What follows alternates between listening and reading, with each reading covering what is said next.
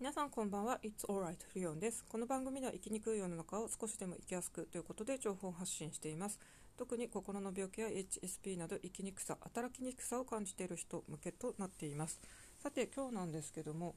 ちょっととある記事でマーケティングについて面白かったという本を購入してみたら実際とても面白かったんですけども、まあ、それからですねちょっとそのマーケティングの本からですね今ちょっと断捨離というかまあ今日読んだのはもう服は買わないって本なんですけども、うん、マーケティングってものを売るための戦術みたいな感じですけども、まあ、そこから逆にです私は最近読んでる本は結構逆に買わないっていう感じの本を、えーと、手にしたんでそこら辺のことについてちょっと話してみたいと思います。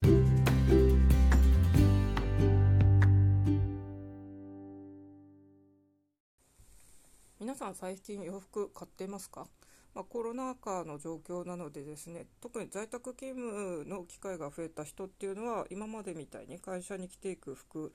を、まあ、割と見栄えがするような服とか高い服とかをですね買わなくても済むようになったっていうことで、まあ、服買わなくなったとかですねあとはまあ実際収入が減った人も多いと思うのでそれで衣類系のお金はちょっと控えることにしてるというので、まあ、買わなくなった人は多くなったと思います。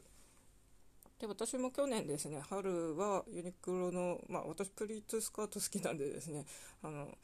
よくチェックしてたんですけどもシフォンプリーツで新色がですねまさに私の好みの色がですね数色発売されてたんで去年あの何着かまとめて買ったんですけども結局ですね在宅勤務とかが増えて全く外出なくなったので あのそれは本当に買ってまだタグつけたままの新品状態だったんでちょっと着ないなとかあとちょっと在宅でですね 太ってしまったのもあって一旦それはですね返品しました。まあ、それでもですねまたちょこちょこあの夏とかはワンピース買ったりとかしてましたし最近はですねちょっと服も買ってますけども、えっと、結構バッグや靴などの小物系が、まあ、正月のセールで安くなってたのもあったりしてですね。そっちの方に、まあ、お金を使ったりもしてたんですけどもまあなんかちょっと通販で買いすぎたかなっていう反省もあってですね。でたまたまネットでこうマーケティングの本で面白かったっていう感想があってちょっと私もそれ興味があって買った本がですね僕らはそれに抵抗できないというアダム・オルターという方の、えーと、本、まあ、訳している本なんですけどもこれ依存症ビジネスの作られ方というのが副題についてましてもともと商品っていうのはこう依存するように作られてるからそれに飲み込まれちゃうと本当にそれに支配されちゃうよっていうちょっと注意喚起するような内容でしてこれ結構面白かったんですよね。でまあここに書かれてるのはスマホとかゲームとかそういうあの SNS とかそういう話なんですけども、まあ、私ちょっと一時期本当にうつ病とかがあの症状が重く出てた時はですね本当に買い物を結構しててですね買い物依存症の毛がありました。なので、まあ、この依存症ビジネスの作られ方って本で割と依存症にならないようにっていうこういろんなあの案が出てるんですね、まあ、アメリカの話なんでちょっとアプリとかいろいろ出てたんですけどもなかなか日本でそれがすぐ使えるかというと使えないのもあるんですけどもそれでもそういう考え方っていうのはすごい有効だなと思ってまず、まあ、面白い本読んだなと思ったんですけど、まあ、たまたまそのですねあの依存症にはまらないようにしようみたいなとこからですねまあなんか一つそういう情報が入ったら同じような情報がよくあの引き寄せじゃないですけど入ってくるって話もありますが私最近ですね今日読み終えた本が「もう服は買わない」っていうですねコートニー・カーバーっていう方の、まあ、役の本なんですけども、まあ、こんな感じでですねあの依存にならないそういう買い物とかの、まあ、広告とかのこう餌食っていうと変ですけどもそういうのに振り回されないぞっていう本とか情報がですね最近は割と私の周りに集まってきているのでまあ面白いあの引き寄せっぽい感じだなとちょっと感じながら、えーと、本読んだり情報をこう得たりしています。で実際今日はですねそのもう服は買わないっていう本を読んでこれはですね33アイテムであと3ヶ月何も買わないで過ごしてみようっていう、まあ、チャレンジしてみようっていう本なんですけども私もこれちょっとですねワードローブもう一回整理してみようと思って今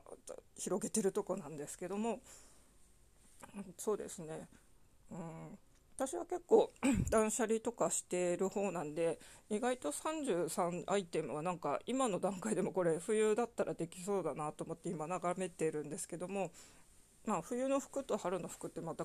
また変わったりするので今度は春の服はどうだろうってちょっと次のシーズンの考えてたりするんですよね。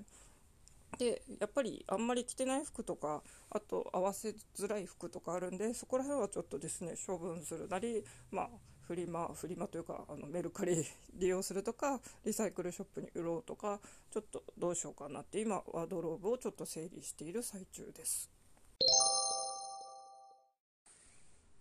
ファッション好きな人はですね普通に女性ファッション誌っていうのはよく見てると思うんですけどもあと、まあ、多分それでは飽き足らずにですねそういう人たちはスタイリストさんの本とかに行くと思います私もそっちの方もチェックしててですね、ま、人気スタイリストさんの本とかあとはイラストでコーディネートを描いてるようなそのファッションの本とかも結構いっぱい買ったり読んだりしてきました。そんな感じでですね自己診断できるやつはカラー診断とかスタイル診断あと顔タイプ診断とかですね全部一通りやって自分のタイプがどれかっていうのはもう大体分かってます。カラー診断は自分で分析したのとあとはあのコスメのショップでやったこともありますけどこれは私はブルーベースですと。あと季節のやつだと私は夏多分ちょっと春の要素はセカンドとかであるかなと思ってます。骨格診断はウェーブタイプだと思ってます。でそんな感じでですね、なんかファッションに悩む人は、まずは自己分析の、まあ、無料でできるのはいっぱいあるんで、どういうタイプかっていうのをちょっと診断してみて、自分の傾向をつかむのもいいんじゃないのかなと思います。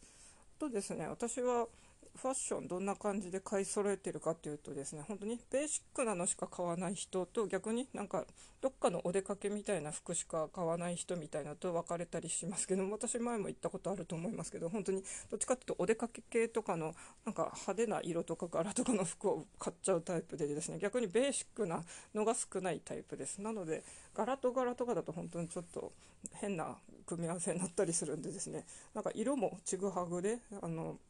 分かんなかったりするんでちょっとですね私の場合はベーシックなのも揃えていかないとあの着てく服がないっていう問題に陥るタイプですね。例えば今あのコーディネートこうクローゼットを見てるとですね結構私赤とかも意外とあるんですね。スカート赤いプリーツスカートも持ってますしあとバッグも赤いの持ってたりとかですね。なんか意外と赤ってみんな着ます着ない人も多いと思います。あと夏はですね結構えーと、とリネンの真っ赤なシャツ、シャツっていうかブラウスがあってですね、それはトップスで赤着るとめちゃくちゃ映えるっていうのはですね、前みんなで集まった時に、あの、私がそういう赤い服を着てて見返したらですね、なんかかなり印象深い風に映ってたんで、やっぱ色の力ってすごいよなって思います。まあ、私の場合はですね、派手派手すぎてちょっと普段のコーディネートが、あの、合わない感じですけども、もしですね、あの、割とこう、モノトーンとかグレーとか紺とか落ち着いた色しかない人はですねやっぱり自分の好きな色1色とか2色とか加えていったらもうちょっとコーディネートって楽しくなるのかなと思います。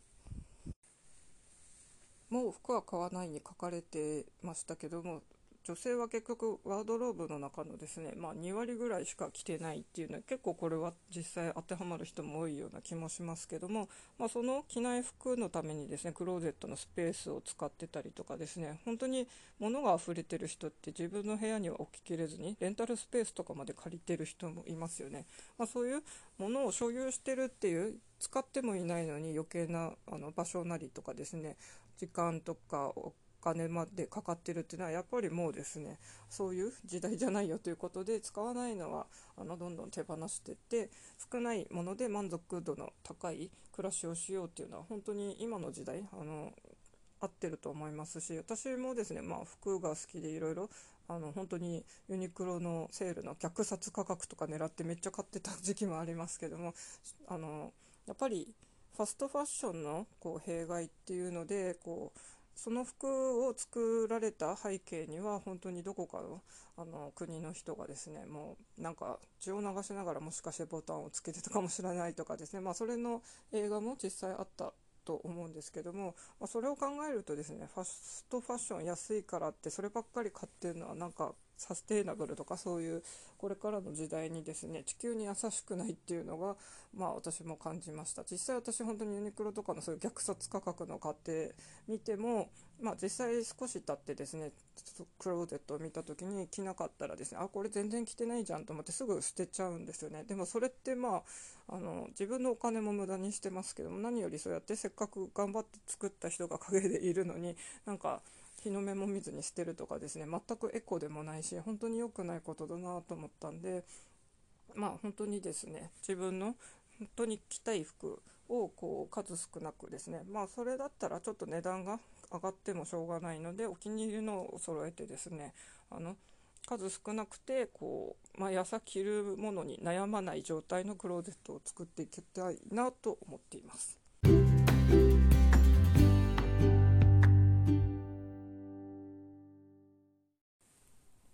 いうわけで今日はですね、まあ、マーケティングの本もともと僕らはそれに抵抗できないのっていう本を読んでからですね逆に今度はまあ断捨離系じゃないですけどもそういうサステイナブルな方の話のもう服は買わないっていう本を読んで、まあ、私は今ちょっとですねまたワードローブの整理をしてるところですっていう話をしました。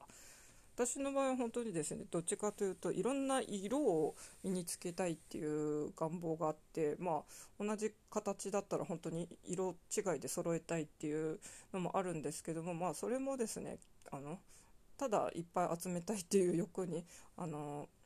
侵されてたのかもしれませんしあのそこら辺はちょっとですねきちんと考えたいなと思ってます。で私上もトップスもですね ボトムスもどっちも派手な色とか華やかな色とか柄とか買ってたんで逆に合わせにくかったんですけどもこの冬はですねちょっとトップスのニット類はですね割とこう白とか薄いグレーとかベージュとかのまあある意味無彩色の何にでも合わせれるタイプをちょっと増やしてみました。でトップスをこれにするとですね私が持ってるそういう赤いプリーツスカートとかですねあと私が冬で好きなスカートの中には A ラインのミントグリーンのスカートとかもあるんですけども、まあ、正直その白なりですね薄いグレーとかベージュだと正直そういう派手な色のやつとか華やかな色のやつにもまあどれにでも合わせられるんであれこれなんかめちゃくちゃ楽かもしれないなと思ったんで、まあ、どっちかですね、ボトムスかトップスはどっちかはそういう合わせやすい色をあの揃えていた方がいいなというですね、割と当たり前のことに今頃気づいたりしてます。私のワードローブはですね、そうですね、あの、ミントグリーン系が好きなんでそれもありますし、あと、まあ、水色とかブルー系が好きなのでそういうボトムスもありますしあととボルドーとかですねあのラベンダー色とか